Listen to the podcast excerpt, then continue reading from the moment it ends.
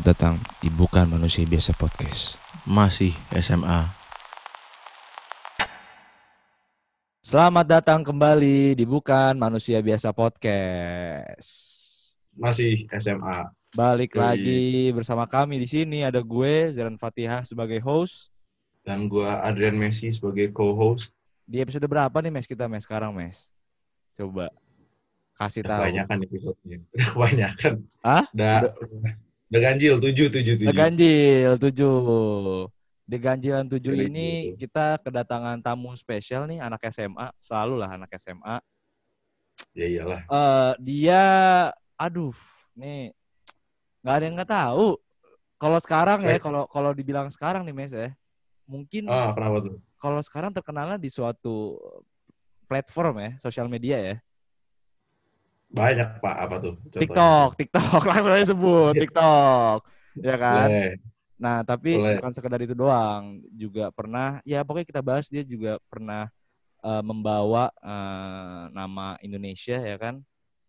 Terus juga... Oh iya, banyak lah bahasan nih. Iya, atlet juga, atlet pebasket, ya cewek-cewek pasti tahu lah. Gitu. Langsung panggil aja. Langsung aja kita panggil. Di sini ada Rayhan Alvaro. Iya, halo semuanya. Halo Zeren, Messi, apa kabar bosku? Ya, basa-basi banget ya. Gimana, baik. Alhamdulillah, lu gimana, Ro? Baik dong. Baik dong, Bah. Gimana nih corona? Lu kan atlet, suka berkegiatan, anaknya fisik banget. Corona ngeselin banget, bro. Gue yang biasanya tiap hari olahraga kan, istirahat tuh gue main basket, main bola ya kan. Iya. Sekarang di rumah aja, jarang ketemu orang-orang. Kesel juga sih, kita kelas 3 ya kan. Iya, betul. Kasih, Pak. Cuma di rumah aja. Tapi lu bener-bener di rumah atau masih keluar-keluar? Masih, gue keluar-keluar, tapi kayak nongkrong-nongkrong gitu gue enggak sih. Oh, keluarnya enggak. Untuk kayak personal gue olahraga aja, terus paling latihan basket sekali 2 kali. Soalnya kalau kata orang-orang ini ya, Mes, apa? Ini ya, Ro, kalau basket kalau nggak dilatih terus mati ya katanya ya. Mati. Dia harus konsisten. Konsisten. Iya. Konsisten, ngedoing. Iya. Terus lu ngapain aja, Ro? Sekarang nih gue lagi senang buat main golf. Ya kan? Oh. Gue lagi senang main golf nih, ya kan. Terus kira-kira tuh gue seminggu hari Senin sama Kamis tuh gue latihan basket kan. Tapi hari-hari kosongnya gue kalau nggak main golf ya di rumah aja sih. Paling itu aja kegiatan gue sekarang-sekarang ini. Di rumah pacaran ya? Kayaknya ya? Nggak juga. Oh, nggak juga. Biasanya cewek gue nemenin main golf ya kan. Oh, gitu ya. Enak ditemenin ya. Lu kalau golf gimana, Ro? Gue banyak sih kadang-kadang. Tapi lagi sering di Halim sih karena murah ya kan. Halim? Iya, di Halim. Jauh banget. Jauh. Iya, tapi demi murah apa yang enggak ya kan? Iya benar, demi menghemat uang. Iya. Yang namanya duit kan. Emang, tapi ini dong, lu kan sekarang kayaknya udah pemasukan udah ada nih sekarang kayaknya. Wah, kakak juga lah, bro. Hah? Masukan tuh, jadi gini, waktu itu gue sempat pengen beli PC kan. Nah, situ gue bukalah endorsement gitu-gitu kan. Iya. Yeah. Gue pasang harga gitu-gitu lumayan. Oh, jadi karena lu BU tuh lu open endorsement. Iya, tapi sekarang kayak gue kalau orang mau ngirim makanan, gue ya udah kirimnya nggak usah bayar-bayar karena udah kalem, bodo amat lah. Gue pengen bantu aja sekarang niatnya.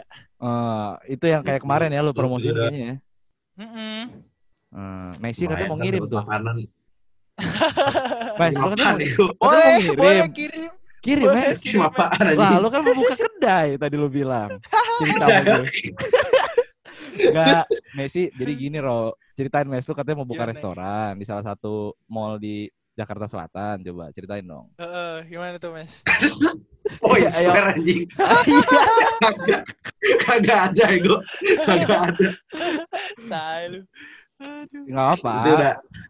Kalau kira apaan, Senayan City, apa, Point Square aja. Apa, kalau nggak demi uang, apa sih yang enggak, Ro? Kan balik lagi ke lu tadi. Serius, bener. Yang penting murah. Bener. Yang penting murah, bro. Di Point Square gue adanya rugi, gue kagak untung. Oh, jadi lo nggak jadi ngirim ke Alvaro nih, Mes? Produknya aja kagak ada. Oh, idenya aja kagak ada. Biasa on process. Aduh. Kan jatuhnya lu gimana ya? Lu anak SMA kagak yang beda deh sama anak-anak lain. Iya. Saya lu. Tapi gue lebih penasaran sama sebelum lu SMA sih, Ro. Lihat-lihat lu dulu SMP akhir ya? Lu kagak di sini, Ro? Kagak di Indo, Ro? Jadi gue tuh jadi kebetulan bokap gue kan kerjanya pindah-pindah ya. Jadi sempat tuh kita bokap gue ke sekolah di Inggris. Kebetulan tuh waktu gue kelas 9 SMP kan. Kelas 9. Awalnya gue gak mau kan, berat. Bayangin lu kelas 9 udah sedekat apa kan sama teman-teman SMP lu kan. Kebayang.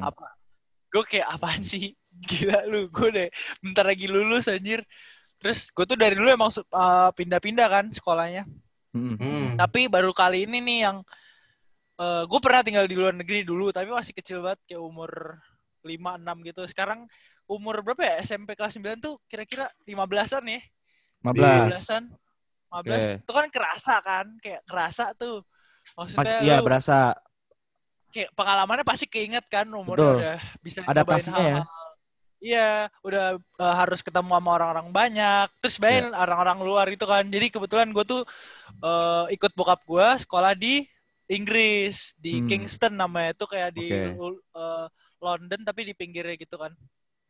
Nah, gue di situ selama 1 tahun lah kira-kira. 1 tahun tuh. Nah, lu bayangin dah negara orang. Gue tuh, gue bukan sombong ya, tapi gue bisa bahasa Inggris. Kayak gue lancar nih bahasa Inggris. Enggak, itu nggak kan sombong kayak... sih. Itu wajar sih, manusiawi kayak orang masih bisa bahasa Inggris. Nah, gue bisa bahasa Inggris. Cuma kayak gue takutnya tuh gak nyambungnya obrolan gue kan. Jadi hari pertama gue masuk sekolah tuh gue, waduh, namanya gugup, bener-bener gugup bro. Kayak gue gak tahu mau ngomongin apa, jadi gue nunggu orang ngomong ke gue aja ya kan. Suatu saat ini sama kira-kira minggu kedua atau minggu ketiga masuk sekolah lah, tiba-tiba kayak kelas gue tuh lagi lawak-lawakan gitu. Terus gue join-join aja kan. Tapi feeling gue tuh gak lucu aja. Tapi pada ngakak ya kan. Akhirnya dari situ, kita jadi, gue jadi kayak keblend. Jadi, kebetulan gue kan sering nonton ini ya. Apa, YouTuber-YouTuber kayak British-British gitu kan. Rotoshow, KSI gitu-gitu kan. Sidemen. Gue tau lah action-actionnya gitu kan. Gue ikutin lah. Awal-awalnya gue tuh... aksen Amerika aja kan, kayak orang ngomong Inggris biasa gimana sih, tapi akhir-akhir gue jadi kayak ikut-ikut British gitu, sabila. Nyambung, masuk tuh. Nyambung. Tapi di sana orang Inggris semua, Ro, nggak ada yang Indo, Asia gitu ada nggak? Jadi di situ tuh sekolah publik, ibaratnya sekolah negerinya di sana lah. Jadi benar-benar orang Inggris semua gitu loh. Ada sih satu yang sama kayak sekolah dari bokap gue juga, yang anaknya sekolah di situ juga, tapi orang Malaysia. Terus cewek kan, jadi gue gak terlalu dekat juga. Dan gua kira di situ ya deket. Aduh, kagak dah. Kalau bule deket gue ini. Jadi kayak temen gue ya gue semua temennya di situ ya rata-rata orang Inggris. Kan di sana juga apa ya, background keluarga tuh banyak lah, ada yang campuran India, campuran Afrika, campuran Eropa gitu-gitu banyak. Jadi nggak terlalu mandang ras juga sih di sana, semua mingle aja sih. Masih aman ya. Aman. Lu setahun tuh dari kelas 9 berarti mau naik kelas 10 ke Indonesia lagi. Iya. Dan lu sekarang masuk di sekolah swasta ya. Di daerah Jakarta Selatan ya masuknya kali ya? Iya, Jakarta Selatan mepet-mepet dikit lah ya. Bukan gimana Cinere tuh, yang jelas sih. Bukan Cinere. Ya sekolah lu yang deket pasar-pasar itu bukan? Sekolah gua? Yang deket pasar. Bener. Sekolah gua deket pasar, cuma bukan di komplek-komplek itu bukan. Gue tahu maksud lu. Iya. Daripada gue. Ada itu. Pak, ada juga Pak sekolah gue. Gang Pak kalau gue beda. Waduh, gang gue. Itu sekolah apa kos-kosan ya. Anjing lu.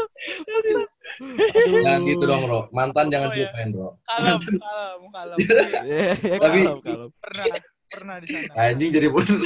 Lu jadi bercanda mulu nih. Tapi gimana, Mes? Kita kan mau nanya adaptasinya gimana, Ro? Ya enggak sih? Oke, lu balik dari Inggris gimana dah? Balik ke Jakarta. Feelingnya beda nggak? Penasaran dikit. Ke Indonesia tuh kayak ibaratnya gimana? Gue kangen banget kan sama kultur di sini, kayak temenannya beda lah di Inggris tuh. Balik ke sini gue kayak gue tuh orangnya kebetulan gampang adaptasi ya, jadi kemanapun gue sekolah kayak ke Inggris dulu gue pernah sekolah di Jogja, terus balik lagi ke sini, jadi gue tuh orangnya suka ngomong gitu loh, jadi apa-apa gue ajak ngobrol, nih gue ajak ngobrol, kecuali pas di Inggris tuh anjir 2 minggu pertama kagak ada gue ngomong-ngomongnya, cuma pas balik ke sini tuh, asal lo mau tahu, gue sebelum tes masuk sekolah itu sebelum masuk SMA gue udah latihan basket duluan. Jadi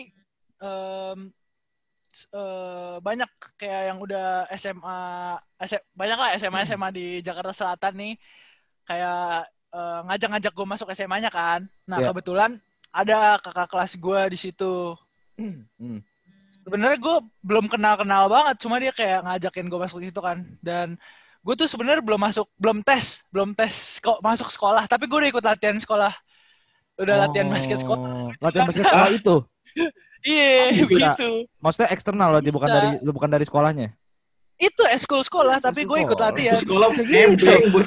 Penyusup jatuh ya. Penyusup, orang dalam. Ya, diajak ya kan, diajak gue, iya ajak alam ya kan. Pura-pura bego. Habis itu, baru gue ikut tes. Besoknya gue langsung tes dan diterima gitu deh. Wah, alhamdulillah. Oh, berarti lu pindah balik lagi ke Indonesia, angkatan kita udah pada masuk duluan berarti ya? Udah. Ya? Masuk tuh kira-kira 2 minggu. Udah masuk 2 minggu, gue baru masuk sekolah lagi. Berarti lu gak dapet ospek dong? Oh, kagak. Alhamdulillah ya, aman ya. Gak ada. Alhamdulillah. Kagak ada ospek-ospek, bos. Kagak dapet gue mos-mosan. Iya. Tapi lu tadi lu mention, lu latihan basket dari sebelum masuk sekolah kan? Nah, itu ngomongin basket nih, ya kan? Lo mulai latihan basket atau mulai interest sama basket tuh kapan sih, Ro? Nah, jadi ceritanya gue tuh awalnya bukan pemain basket. Gue tuh gak suka sama basket. Gue dulu bener-bener benci dah sama basket soalnya bokap nyokap gue tuh dari dulu suka nyaranin, udahlah kamu main basket aja, lebih keren gitu-gitu kan. Jadi gue tuh dulu sukanya main bola. Nah, suatu ketika gue kelas 5 ada turnamen futsal kan. Kelas 5 turnamen futsal di Jogja. Nah, tanding lah gue kan. Tanding gue. Tiba-tiba pas datang, waduh, ini kok lawannya kayak om-om ya. Tingginya bener-bener kayak gue sekarang. Gue kelas 5, tingginya seberapa sih? Paling 1.5 atau 60 lah paling tinggi kan. Terus gue bilang, ini udah ada kumisnya, kelas 5 macam mana kan. Kelas 5 tuh? Oh, itu kelas 5 beneran? Kelas 5 ada veteran, kumisnya, jambang. Waduh. Mantep dah pokoknya. Itu gimana terus, sih? Mainnya kasar. Nah, jadi alasan bokap nyokap gue nyuruh gue main basket tuh karena bola tuh lebih fisik kan, lebih kayak tabrak-tabrak gitulah. Basket juga sih, cuma bola kan lebih kayak bahaya lah ya. Dan di situ gue, lu tau kan sliding tackle yang kakinya digunting tau gak? Kayak yang di... Iya, yang dijepit. Gue tuh udah golin 2 kan, terus langsung dijaga nih orang kan. Gue di depan, kosong nih, buset digunting gue, blek, pala gue jatuh duluan ke belakang. Nangis gue tengah lapangan. Aduh. Kan. Dari situ gue... kebetulan sekolah gue di situ SD fokus juga basketnya kan bagus. Di situ gue langsung ikut eskul basket. Awalnya gue nggak ngerti tuh traveling double asal mainnya gue pokoknya kan. Terus ya gue mulai basket pokoknya dari kelas 5 SD sampai sekarang gitu. Terus sampai lu mencintai basket kenapa? Amang gara-gara lu latihan aja terus jadi suka gitu? Jadi, nah ceritanya nih. Waktu gue SD di Jogja tadi kan mulai gue basket. SD di Jogja. Turnamen kedua gue dapet MVP. Anjir, turnamen itu kedua. Itu turnamen kedua gue ya kan. Dan gila. Di situ gue langsung kayak wah kayak gue sabi nih kalau sabi di sini potensi nih. Potensi nih. Bakat boleh nih, main bola jago cuma agak tua-tua tuh musuh ya kan? Iya. Kalau basket masih sehat ya, masih lah. Seumuran masih aman. Boleh. Iya. Jadi di situ gue langsung kayak, wah gue interest nih sama basket dan bokap gue langsung beli ring basket depan rumah. Di situ gue tiap hari main basket. Ada satu kala gue lagi demen banget nih main basket saking demennya. Lu tahu orang-orang subuh kan? Gue keluar Pak main basket Pak sendokir. Anjir. Sholat ya gue. Sholat ya gue. Belum azan. Oh, belum azan. Boleh lah pembelaan. Ya jam 3 gitu. Jam 3 ke 4 gitu kan. Tahajud, Bro. Bisa. Tapi wajib gak? Oh, wajib gak? Sunah. Kebetulan gue masih kecil kan, jadi belum ngerti gitu. Oh, belum ngerti. Kalau sekarang mungkin sholat ya. Iya. Tapi Ro, tapi apa namanya? Tapi lu mulai naik sebagai pebasket tuh kayaknya SMA ya? Iya gak sih? Maksudnya Alvaro nih yang meraih prestasi di dunia basket SMA bukan sih? Iya. SMA. Apa aja tuh Ro prestasi yang lu udah dapet nih? Somongin lah. Iya gak sih? Aduh, gue tuh sebenarnya ya kalau boleh jujur, gue tuh main basket tuh gak yang kayak jago banget tuh nggak yang gimana yang lu lihat gue tuh langsung wadah ini orang jago banget. Gue lihat lu yang tanding sama apa SMK 5 atau apa yang putih? Sorry nih, gue jadi so tau. SMK. Enggak SMA 3. Yang SMA 3 kali. Pokoknya lu IPL lawannya baju putih jersinya. Banyak baju putih. Ini DBL tuh. DBL, iya DBL. Jersi putih. Mana? SMA 6. Lu kan nomor 8 ya kalau enggak salah. 8 atau 6 ya? Iya itu gue lihat tuh lu. Iya lu di Golden Lab School. Oh, iya. Gue lupa dah musuhnya itu kan, cuma ya kebetulan sebenarnya awal SMA tuh tim kita emang mau ikut DBL kan, tapi nggak ada ekspektasi apapun dan nggak ada target sama sekali, intinya cuma pengen nyari pengalaman aja. Tapi tanpa disangka ternyata lolos terus sampai final di South kan. Nah di situ gue tuh lumayan main bagus lah ibaratnya. Jadi kayak salah satu andalan lah waktu itu masih SMA kelas 1 kan. Bahasa baiknya lumayan ya, bahasa baiknya. Itu, iya. Di situ akhirnya gue sering di-post sama si DBL inilah. Makasih banget tuh, kalau nggak karena DBL mungkin gue nggak dikenal sekarang ya. Tapi karena exposure-nya lah waktu itu, ibaratnya lagi naik gitu. Dan aduh, gue nyebut nama. Ulang, dikat nih. Ulang. Al yang lain coba. Al dulu.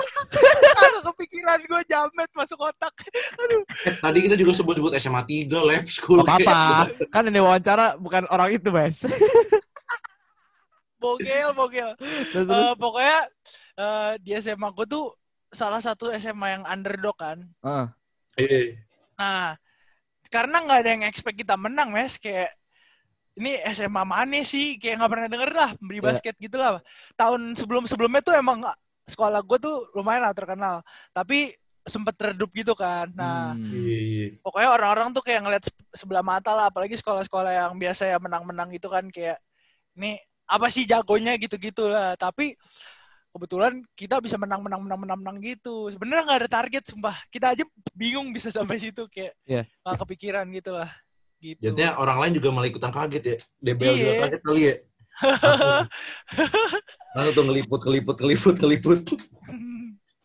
Anjing. Tapi lu kan jatuhnya recognition pasti dapat dong dari DBL. Tapi juga jatuhnya kayak yang tadi Zain ngomong, lu dapat ini, dapat prestasi. Ceritain dong, lu dapat dari pas lu UTAS ya, pas lu kelas 1. Itu jadi, nama lu naiknya tuh, tolong ceritain dong. Jadi waktu itu DBL tuh ada setiap tahun tuh DBL tuh ngirimin per provinsi yang ngirimin 5-10 pemain ke Surabaya untuk seleksi All Star ya kan. Jadi Surabaya tuh emang pusatnya DBL lah.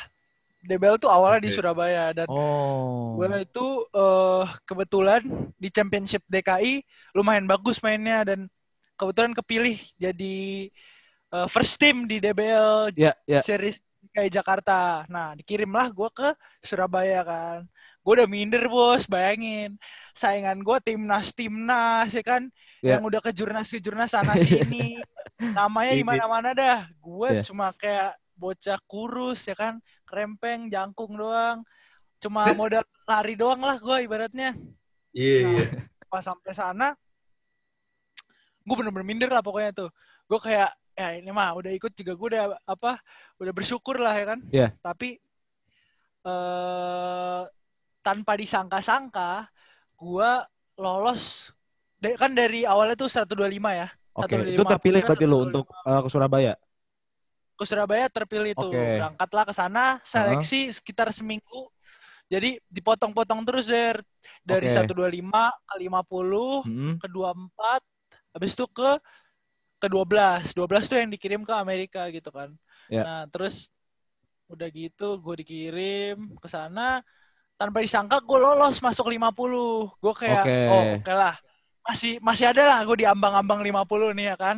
Yeah. Masih ada lah se-Indonesia gue adalah top 50-nya gitu. Terus ikut lagi latihan bener-bener capek bos, bener-bener kayak lu istirahat tuh sehari kayak di siangnya ya lu istirahat cuma kayak sejam 2 jam, terus latihan bisa sampai 4 jam gitulah.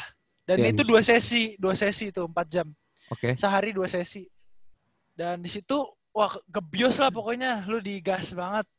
Tapi gue alhamdulillah bisa sampai top 24 ya kan. Nah, di hari terakhir itu gue masuk tuh yang ke seleksi World Top 12-nya. Tapi gak tau kenapa gue kayaknya gue tuh terlalu banyak passing ya kayaknya ya. Jadi kayak gue tuh gak terlalu kelihatan gitu loh. Nah, jadi gue masuknya top 24 lah gitu kan. Jadi udah gue tuh seneng top 24 tuh gue udah kayak wah banget, gue juga kaget bisa sampai segitu kan. Dan itu DBL itu gue pengalaman prestasi gue tuh di situ. Selain itu waktu gue UTAS ada cup di sekolah gue dan kebetulan gue jadi juara 1 dan MVP di sana kan. Top score. Top score. Ya. Habis itu ada lagi juara 3. Pokoknya sempet sering juara 3 deh waktu kelas 3 tuh. Waktu kelas 1 itu. Gue sering juara 3 dan sampai sekarang sih gue senang banget bisa main untuk SMA gue ini gitu. Membawa nama sekolah ya berarti ya. Iya. Baru kelas 1 ya udah bisa gitu ya. Baru kelas 1 udah gitu cuy. Kelas 1 ngapain itu ya? Ya gue kelas 1 anjir gue. Masih ditatar kakak kelas gue. Tapi gue bertolak belakang banget sih sama Messi sama Luro. Kalau gue anti olahraga cuy. Gue bisa, gue suka cuman gue orangnya emang enggak pernah fokus banget gitu, maksudnya nggak pernah berprestasi di olahraga gitu. Tapi ngomongin lu yang lu gue liat lu orangnya benar-benar orang yang take a risk gitu, take a risk kayak di saat lu dikirim ke sana gitu kan orang banyak orang timnas dari berbagai daerah yang lu nggak kenal dan lu mengambil resiko itu ya kan. Dan satu hal yang menurut gue keren banget yang resiko yang lu ambil adalah lu berani mendaftar diri menjadi Paskibraka DKI Jakarta cuy. Itu nasional nggak sih maksudnya? Iya dong.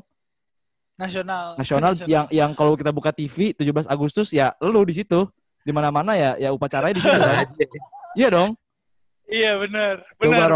Ceritain Ro awal mula kenapa sih gitu? Lu pengen gitu daftar jadi Paskibraka. Jadi awal itu gue tuh jujur ya awalnya gue nggak mau karena lagi fokus basket kan kelas 1. Jadi daftar Paskibraka tuh akhir kelas 1 lah, akhir kelas 1 semester 2 UTAS gitu. Juga. Wow, UTAS masih UTAS itu daftar. Cemerlang banget. Terus. Nah, habis itu pas gue daftar tuh gue enggak mau, tapi dari tahun sebelumnya bokap nyokap gue itu udah sering ngomongin gitu, nanti kamu SMA harus jadi Paskibraka ya, Tapi gue kekeh enggak mau kan. Kekeh enggak mau. Gue bilang ini lagi basket gue lagi asik-asiknya kan latihan basket gue cuti macam-macam dan lain-lain ya kan. Tapi setelah gue ngikutin seleksinya tuh nggak cuma sekali langsung masuk gitu loh. Jadi seleksi untuk ke nasional tuh bertahap gitu, Zer. Jadi ada seleksi kecamatan, wali kota, provinsi, nasional. Oh gitu. Per level gitu. Jadi, nah jadi kalau bisa dibilang gue ini seleksi tuh termasuk beruntung karena gue tuh kepilih dari ini baru Jakarta Selatan ya. Di Jakarta Selatan aja yang daftar mau jadi Paskibraka itu waktu tahun 2019 itu kira-kira ada 10 kecamatan. Anjing.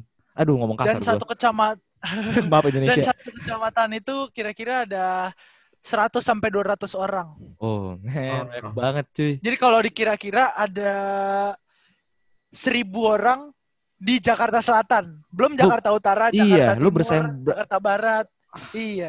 Jadi menurut gue itu gue termasuk orang yang bisa dibilang kepilih, tapi beruntung juga, ada faktor beruntung juga gue di situ.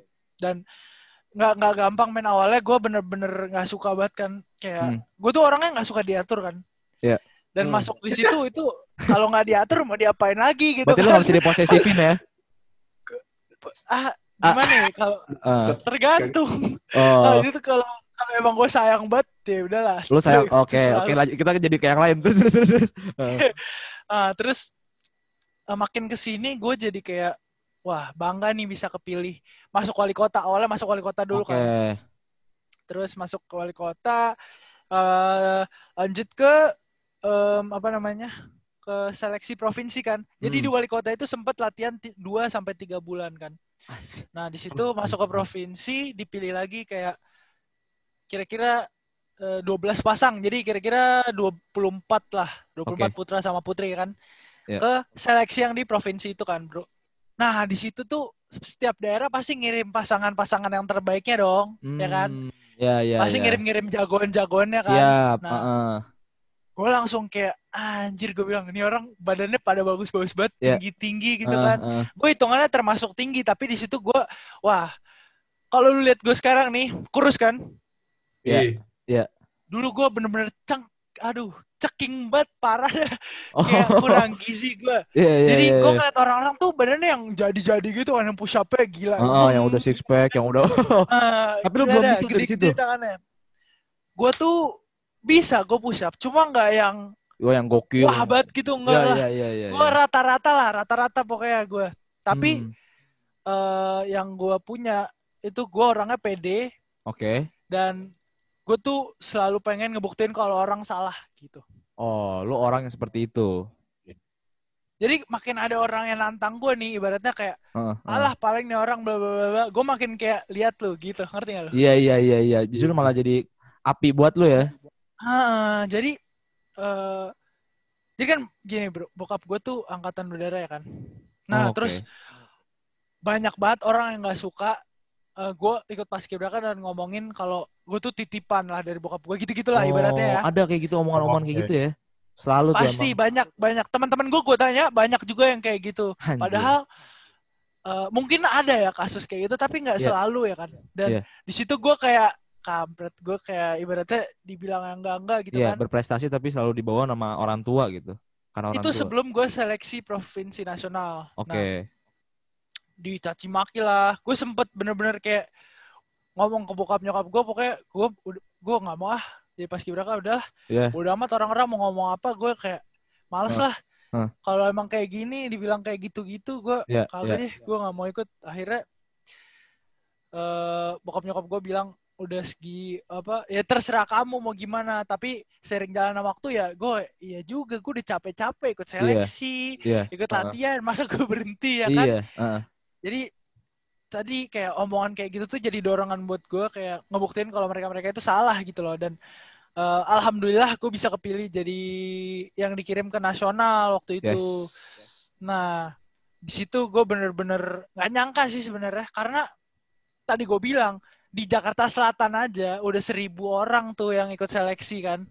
Jadi kalau gue kira-kira ya ada sekitar dari seluruh DKI nih kayak 5,000-6,000 lah kira-kira. Wow, lo bersaing dengan berbagai banyak banget orang cuy. Congrats man, gue telat nih. Congrats. Gue baru kenal soalnya. Tapi kayak gue kayak bersyukur banget dan beruntung.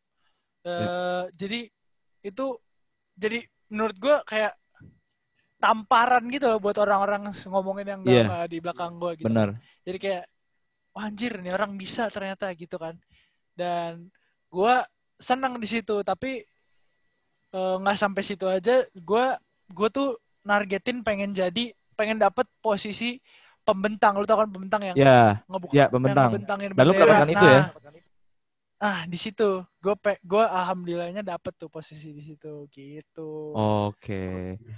Gimana loh rasanya tuh? Lu jadi posisinya lu dilihat satu rakyat Indonesia cuy. Dan lu bisa dibilang ya itu Pak Jokowi lihat langsung lu di sana. Itu gimana rasanya bener. Coba lu deskripsikan tuh. Gua dapat sepeda enggak? Ini mau serius gitu kan. Dapet, tapi ya dapat sepeda enggak sih? Iya. Temen gue demi Allah ada yang dapat sepeda, Bos. Oh iya. Terus digoes enggak? Pas upacara. Kagak dong, lu ngelawak. Ya. Kagak. Tapi gimana rasanya, Ro? Jadi berdiri di sana.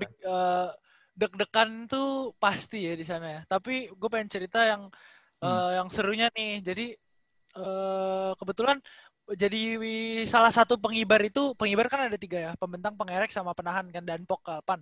Jadi itu tuh tiga-tiganya bergengsi lah, semua orang target pengen ke situ. Dan gue alhamdulillah bisa dapat pembentang kan. Tapi yang bikin deg-degannya itu kita nggak tahu kita main pengibaran atau penurunan dan kita nggak tahu kita bakal fix jadi pembentang itu sampai jam 7 pagi hari H. Oh jadi lu nggak tahu posisinya lu yang akan dapat yang mana? Jadi kita tuh udah dicoba kan di berbagai tempat kan, dan diulang-ulang juga. Tapi kita belum di hari H itu baru tahu jam 7. Upacara kan jam 10-an ya. Kita baru tahu kita bakal main posisi itu tuh jam 7:30-an kita baru tahu di situ. Dan itu deg-degannya minta ampun bos. Kayak udah tahu kita main. Tadi deg-degan nggak dapat posisi kan, deg-degan nggak dapat posisi. Tapi makin kesini jadi deg-degan. Udah dapat posisi, lucu gak? Iya, makin deg-degan. Anjir. Iya. Tapi berarti dilatih tiga-tiganya ya? Gue dilatih. Oh, berarti harus siap semua, tuh. Jadi harus siap. Dan udah dipasang-pasangin kan. Udah dipasang-pasangin sama tiga-tiga gitu. Dan di situ alhamdulillah gue bisa dapat posisi pembentang. Nah, kalau lu bisa lihat di videonya, itu nahan nafas. Kan nggak boleh nafas, nggak boleh, bukan nahan nafas, maksudnya nahan pernafasan. Iya. Sama aja, Ro. Ngatur pernafasan. Nah, ngatur pernafasan susah banget kan. Iya. Dan di situ kalau lu lihat lagi di situ gua bener-bener nafasnya tuh yang dalam banget di depan tiang tuh gua nafas dalam banget karena walaupun gue tahu setelah ini stepnya apa, tapi kita nggak ada yang tahu apa yang akan kejadian kan. Dan alhamdulillah lancar. Tapi yang lucunya, lu tahu katrol bendera di atas? Tahu. Jadi katrol bendera kalau di istana itu dia bisa muter. Loh? Oh. Jadi lu harus hati-hati. Jadi lu tau katrol harusnya diem gini kan? Iya. Tapi dia bisa muter gini. Jadi itu tali bisa kelilit kapan aja. Waduh, itu tuh sebenarnya pengibaran. Dan alhamdulillahnya, waktu gue ngibarin, alhamdulillah nggak kejadian. Jadi ya itu. Congrats. Kalau kejadian ya darurat ya. Tapi alhamdulillah nggak kejadian gitu sih bro. Orang tua gimana Ro responnya? Ngelihat anaknya tampil gitu kan, membawa bendera merah putih gitu. Soalnya orang tua aja juga nggak tahu kan ya, bakal ngapain kan? Iya. Dan itu gue bener-bener waktu di karantina itu bro, gue sebulan nggak megang HP, nggak ada kabar-kabaran sama orang tua, jadi full itu sebulan gue fokus latihan. Karantina nasional sebulan. Waduh. Sebulan. Dan di situ gue apa ya? Nyokap gue waktu gue bentangin bendera tuh, prak terus gue teriak bendera siap, di situ dia doi nangis. Masya Allah. Pasti. Bahkan adek gue nangis terharu katanya. Adek gue badannya gede kan, segua. Iya. Gue liat. Itu dia nangis terharu bos gila. Gue bilang semoga lu juga bisa kayak gini ya dia gitu. Amin. Gue senang sih bisa ngebanggain orang tua, tapi itu nggak jadi apa ibaratnya titik akhir gue lah, target akhir gue tuh nggak di situ, jadi menurut gue bisa mencapai itu tuh kayak awal dari segalanya sebelum perjalanan gue gitu. Ro, lu pas ketemu Jokowi gimana Ro? Rasanya Ro? kita tamu udah Jokowi terus nih kemarin. Kagak, yang ada fotonya tuh yang Jokowi. Iya. Salaman ya. Soalnya kemarin itu kan itu sebelum pengibaran atau sesudah? Itu sebelum pengibaran. Jadi sebelum kita ngibar tanggal 15 itu ada pengukuhan. Nah, di kukuhan itu kita jadi paskibraka di situ. Di situ Pak Jokowi yang ngucapin sumpah-sumpahnya, terus kita ngikutin gitu. Dan dia yang ngelantik lah, ibaratnya yang ngelantik mengukuhkan kita jadi paskibraka. Di situ gue berusaha gimana ya, jaga image lah, kayak nggak mau malu-maluin diri sendiri kan. Jadi gue bener-bener yang kayak gini senyum, harus sikap siap, hormat ya kan, yeah. Salim. Dan salimnya gue kayak, dia nanya, bah gue ngobrol sama Bos Jokowi, sama Pak Jokowi gue ngobrol. Tahu, dia nanya gini, dia sebenarnya ngobrol, gak ngobrol sih, dia nanya aja, oh ini DKI Jakarta ya gitu. Terus gue kayak, siap, iya Pak, berarti itu salah satu pengalaman gue bisa ngomong langsung sama Pak Jokowi. Dua dialog itu? Cuma ini DKI Jakarta ya. Iya. Lalu yang jawab, oh dia benar-benar straight ngomong nanya ke lu. Iya, jadi kan beliau salaman salah satu-satu kan. Yeah. Dan di situ pas ketemu gue, blek, ini DKI Jakarta ya gitu. Iya. Langsung gue kayak, iya pak. Gitu. Siap, iya pak. Abis ini ajak saya makan malam pak. Siap. Tapi ngomongin lo yang apa ya, lo ngejar banyak banget hal sih, kayak lo ikut perlombaan basket kesana kesini gitu kan, ke Surabaya, lo ya berani mengambil resiko, lo berani ya melakukan, ya lo ngejar sesuatu banyak banget lah. Terus lo jadi paskibraka, lo rela latihan berbulan-bulan. Sebenarnya apa sih lo yang lo kejar gitu buat hidup ini? Sebenarnya kalau yang buat gue kejar itu apa ya? Pastinya target gue itu bisa bermanfaat untuk orang lain. Itu target akhir gue. Itu harus, mau gue kerja apapun, cita-cita gue nanti itu gue harus bisa bermanfaat untuk orang lain. Oke. Dan gue harus bisa buat orang tua gue bangga kan. Itu pasti cita-cita semua orang dong. Iya. Tapi gue ngikutin banyak aktivitas gini, berkegiatan, ikut banyak apa? Kayak paskibraka, basket, gitu-gitu. Itu menurut gue jadi kayak apa ya? Ibaratnya tuh suatu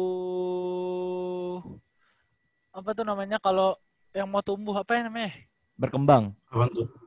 Suatu fondasi untuk suatu fondasi buat gue nanti ke depannya buat jadi orang gitu loh, jadi yang bisa udah banyak pengalaman nih kalau hal-hal yang formal gimana, dan ketemu banyak orang gimana gitu-gitu. Dan ikut paskibraka kan banyak tuh ya kan, bisa disiplin, terus lu jadi lebih mentally lebih kuat, terus banyak yang lu kenal orang-orang. Jadi selain itu juga makin banyak kegiatan tuh makin banyak koneksi bro, menurut gue ya.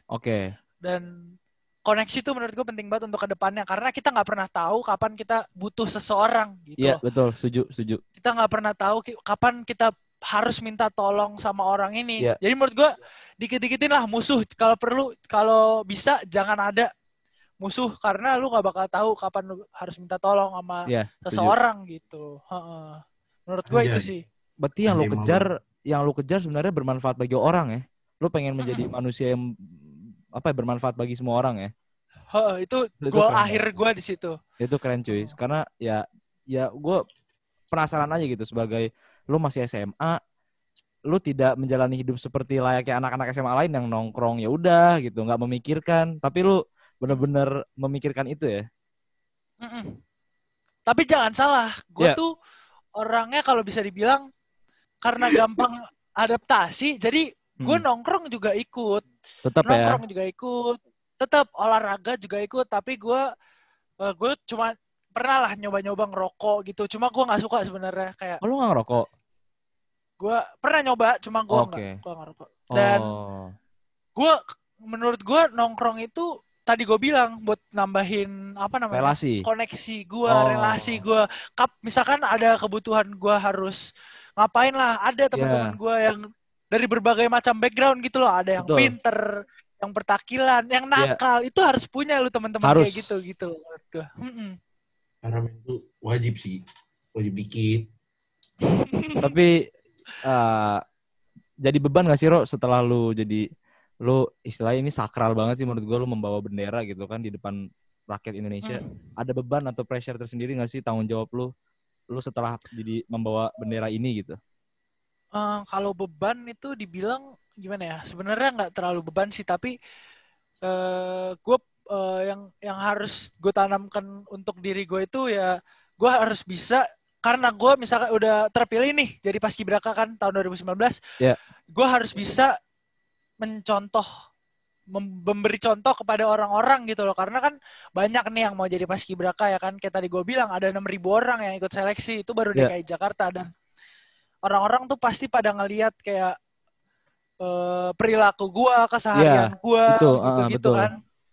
Menurut gue itu bukan sebuah beban sih, lebih kayak pinter-pinter lu untuk nggak macam-macam aja kayak. Berarti harus tetap membatasi diri harus, dong. Harus tahu diri gitu menurut gue. Oke. Ini sangat berwibawa. Sangat berwibawa nih Alvaro, bahaya. Ini orang-orang yang lihat Alvaro cuma joget, tai lo semua anjing. Ero, ini udah kita udah mulai di penghujung acara ya, Ro, obrolannya gitu. Lo siap. Tapi industri TikTok sekarang gimana, Ro? Industri TikTok anjing. Jujur ya, gue main TikTok tuh nggak ada serius-seriusnya sama sekali, men. Kayak oh iya. Gue cuma iseng awalnya, dan sampai sekarang gue masih iseng gitu loh. Dan jadi banyak yang nge-follow gue tuh kayak bonus aja gitu. Gue nge-post TikTok nggak berharap banyak like, banyak yang nge-follow gitu, nggak. Cuma gue iseng dan seneng aja gitu, karena ngehibur, gue suka ngehibur orang gitu loh. Misalkan ada yang nggak suka sama konten gue, ya udah lu tinggal cabut gitu loh. Iya, sesimpel itu. Skip aja ya kan. Nah, kalau dan kebetulan banyak juga yang suka sama konten gue, alhamdulillah ya udah. Di itu gue ada buat orang-orang yang suka lah gitu. Dan TikTok membuka lapangan kerja dong, iya nggak sih? Maksudnya lapangan, ya maksudnya bisa, lu boleh bisa kayak endorse gitu-gitu ya? Iya. Banyak teman-teman gue yang namanya naik gara-gara TikTok gitu. Tapi gue nggak nyari pendapatan dari situ sih. Ada aja orang yang mau ngirimin gitu dan gue iya-iyain, cuma dulu waktu sebelum gue beli PC, gue bayar aja. Ada card rate kan, ada red card, tapi sekarang gue kayak lebih niatnya untuk ngebantu orang, jadi enggak. Balik lagi setelah ini Messi akan ngirim produknya ke lo, gitu. Iya. Nih, tapi lu kagak ini, Ro, TikTok lu kagak, kan TikTok kayak ada geng-gengnya gitu, lu kagak terlibat geng-geng TikTok gitu. Dulu gue sempet, tapi karena waktu itu gue nggak boleh keluar kan, sampai sekarang gue juga nggak boleh nongkrong sembarangan gitu, jadi kayak gue sekedarnya aja lah, nggak yang sampai tiap hari ketemu gitu, nggak. Iya juga. Ada tuh yang begitu tuh. Sebenarnya nggak salah sih, terserah mereka juga, cuma ya gue lebih kayak yang karena gue nggak fokus konten ya ibaratnya, fokus konten gue lebih. Oh ada ya, yang fokus konten ada? Nggak terlalu ngikutin lah. Oh iya, lu nggak terlalu fokus. Pasti banyak tuh. Oke. Gitu. Kan lu gara-gara main TikTok kan kita pernah wawancara TikToker juga ya sebelum-sebelumnya. Yes. Tapi gue penasaran dari perspektif. Anjay, bahasa gue. Perspektif. Dari pengalaman lu, kan lu bilang lu pengen nambah relasi, pengen nambah teman, pengen nambah kenalan. Lu dari TikTok jadi nambah relasi gitu nggak? Itu pasti sih. Oh iya.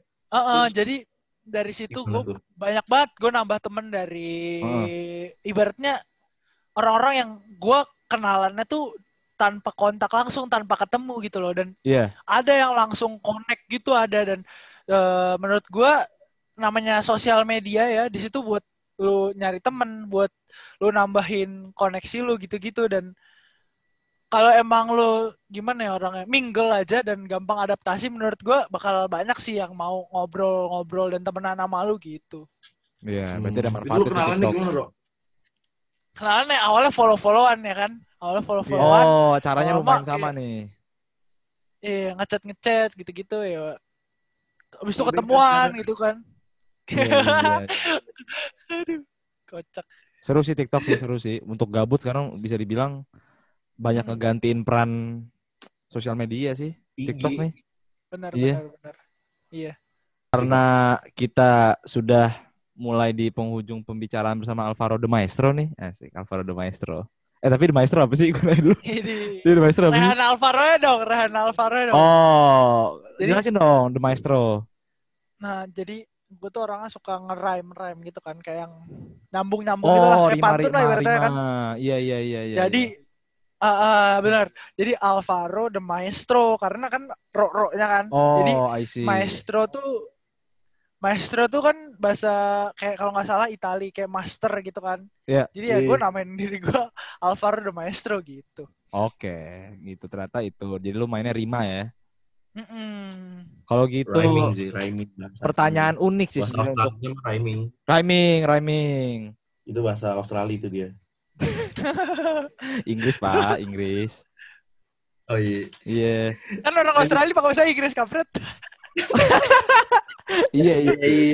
Kan tapi aksennya beda kan tapi. Beda dah. Ya Aussie beda dikit. Iya. Ya udah karena kita terakhir nih ya. Dari tadi nih ada aja. Emang kalau Alvaro terakhir nih pertanyaan unik sih buat lo gitu kan. Gue pengen mention tapi ini keren sih. Di Instagram lo mencantumkan I'm just different. Kenapa, Ro? Sebenarnya itu kayak nggak ada maksud tersendiri. Cuma kenapa gue nulis itu tuh lebih kayak gue pengen apa ya? Pengen orang ngeliat gue tuh seorang yang beda gitu dari yang lain. Oke. Ibaratnya tuh one of a kind lah gitu loh. Oh. Pengennya sebenarnya nggak ada background yang serius-serius banget gitu, enggak. Gue kayak ngasal aja kan. Cuma gue suka aja. Bahwa kayak different itu kan berbeda dari yang lain kan. Dan ya menurut gue itu membuat diri lu menjadi spesial gitu loh. Oke. Gitu. Different tuh kayak beda dari yang lain, kayak menonjol lah gitu sebenarnya. Berarti gitu. Pertanyaan gue berkembang nih. What makes you different? Waduh, gimana tuh? Iya dong. Menurut lo nih, apa sih yang membuat lo berbeda nih dari orang-orang lain? Ya ini pertanyaan paling susah kalau ditanya ke guys nih. Lihat disuruh ngeliat diri sendiri. Apa yang buat gue beda tuh, gue nggak milih-milih teman, men. Gue benar-benar teman sama siapa aja, dan gue orangnya tuh seneng kalau ada orang yang minta bantu sama gue gitu loh. Kayak misalkan dia butuh bantuan apa kayak dana atau promosi gitu, gue seneng ngebantu kayak gitu karena yang tadi gue bilang gue pengen bermanfaat buat orang, dan menurut gue kalau sukses itu adalah ini bukan quotes tapi kayak mindset gue ya. Menurut gue sukses itu adalah ketika lu bisa sukses bareng teman-teman yang dulu pernah susah bareng lo gitu. Nah itu dia. Dari Alvaro. Itu menurut gue. Kalau gitu, itu dia anjay sudah mabar. Terjawab. Anjay mabar, anjing. Kenapa anjay mabar sih, Mas? Anjing. Tapi ya... harus ditangkep, anjay. Oh iya, tadi tangkep. Aduh, lagiin banget nih, Mas. Namanya podcast di TikTok. Tapi... karena ada yang jalan bahas di depan rumah gue. Iya, tapi karena kita sudah di penghujung, mungkin Ro, lu ada pesan-pesan buat anak muda nih. Sama shout out buat orang-orang yang mungkin bisa ngedukung lu sampai lo saat ini gitu. Pesan-pesan buat teman-teman di sana, yang jelas jangan pernah ngerubah diri lo cuma karena pandangan orang lain, dan just keep being you. Selalu lo harus percaya diri sama diri lo sendiri gitu. Kalau shout out siapa ya? Shout out buat teman-teman gue yang dari dulu udah kenal sama gue dan sampai sekarang masih kontak-kontakan. Gue kangen banget sama lo semua. Udah gitu aja sih. Itu dia dari Alvaro. Itu dia dari Rayhan Alvaro. Oke, kalau gitu thank you banget Ro buat waktunya. Kita thank you banget ya Nes sama-sama atas kedatangan. Ini pengen ngobrol-ngobrol bareng kita di podcast kita, banyak banget manfaat ya Nes, insight baru ya. Parah. Bermanfaat banget lah. Gue banyak banget belajar sih dari lu. Thank you banget Ro. Semoga lo sukses terus. Semoga impian dan cita-cita lo tercapai, Bro. Oke? Amin, ya Rabbal Alamin. Siap. Thank you, Bro. Kalau gitu... iya sih, sama-sama. Bukan lu, Mes. Iya. Bukan lu. Iya, beda, Pak. Bukan, Pak. Nah, kalau gitu, thank you banget, Ro. Sekali lagi, oke, kalau gitu, gue Zerand Fatiha undur diri. Gue Adrian Messi, gue undur diri. Dan tamu kita... Rayhan Alvaro pamit undur diri. Siap. Iya, jangan lupa follow Instagram kita @bmbpodcast. bmbp0dcast. Thank you so much for listening to our podcast. We'll see you on our next episode. Goodbye. Thank you. Dadah. Thank you.